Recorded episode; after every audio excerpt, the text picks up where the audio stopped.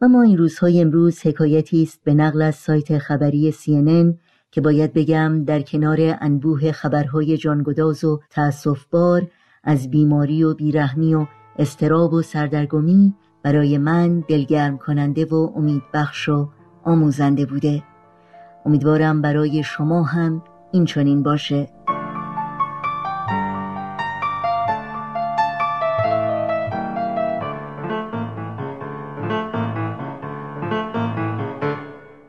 وقتی که آنتونیو گوئن جونیر جوان 18 ساله سیاه پوست آمریکایی از رادیوی محلی شنید که خیابون اصلی شهرش یعنی بوفالو در ایالت نیویورک بعد از پایان تظاهرات گسترده در طول روز پر از شیشه های شکسته و زباله شده ساعت از نیمه شب گذشته بود.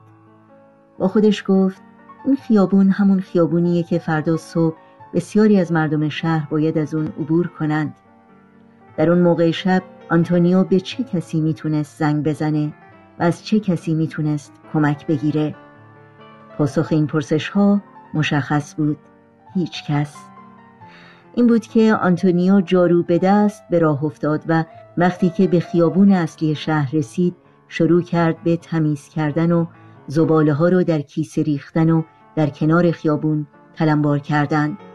ده ساعتی این کار رو ادامه داد بدون اینکه توقف کنه. خبر این اقدام زیبا و انسان دوستانه در شهر پیچید و به گوش مردم کوچه و بازار رسید. از این خبر مرد جوان سفید پوستی آنقدر تحت تاثیر قرار گرفت که تصمیم گرفت ماشین کرسی خودش رو به آنتونیو هدیه کنه. وقتی این خبر به گوش صاحب یک شرکت بیمه ماشین رسید او تصمیم گرفت به آنتونیو یک سال بیمه مجانی هدیه بده. وقتی این خبر به گوش مسئولان دانشگاه ایالتی رسید به خصوص وقتی فهمیدن که آنتونیو تصمیم داره یک سال کار بکنه و بعد دانشگاه رو شروع بکنه تا بتونه مخارج تحصیلش رو بپردازه تصمیم گرفتند که با اهدای یک بورس تحصیلی همه مخارج تحصیل آنتونیو رو بپردازند.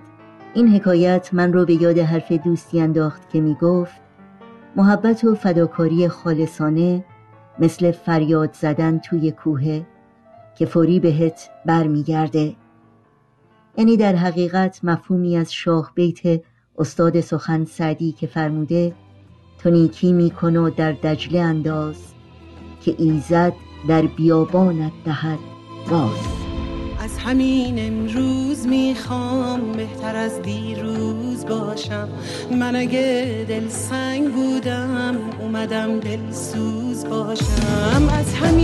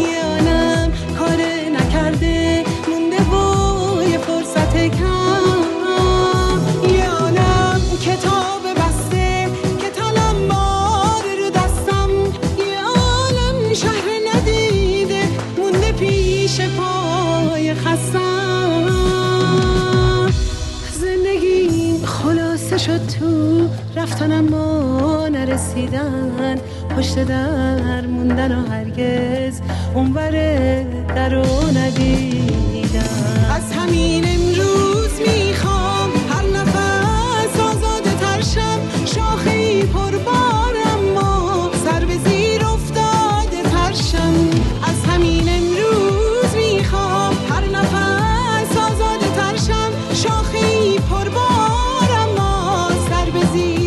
داد پرشم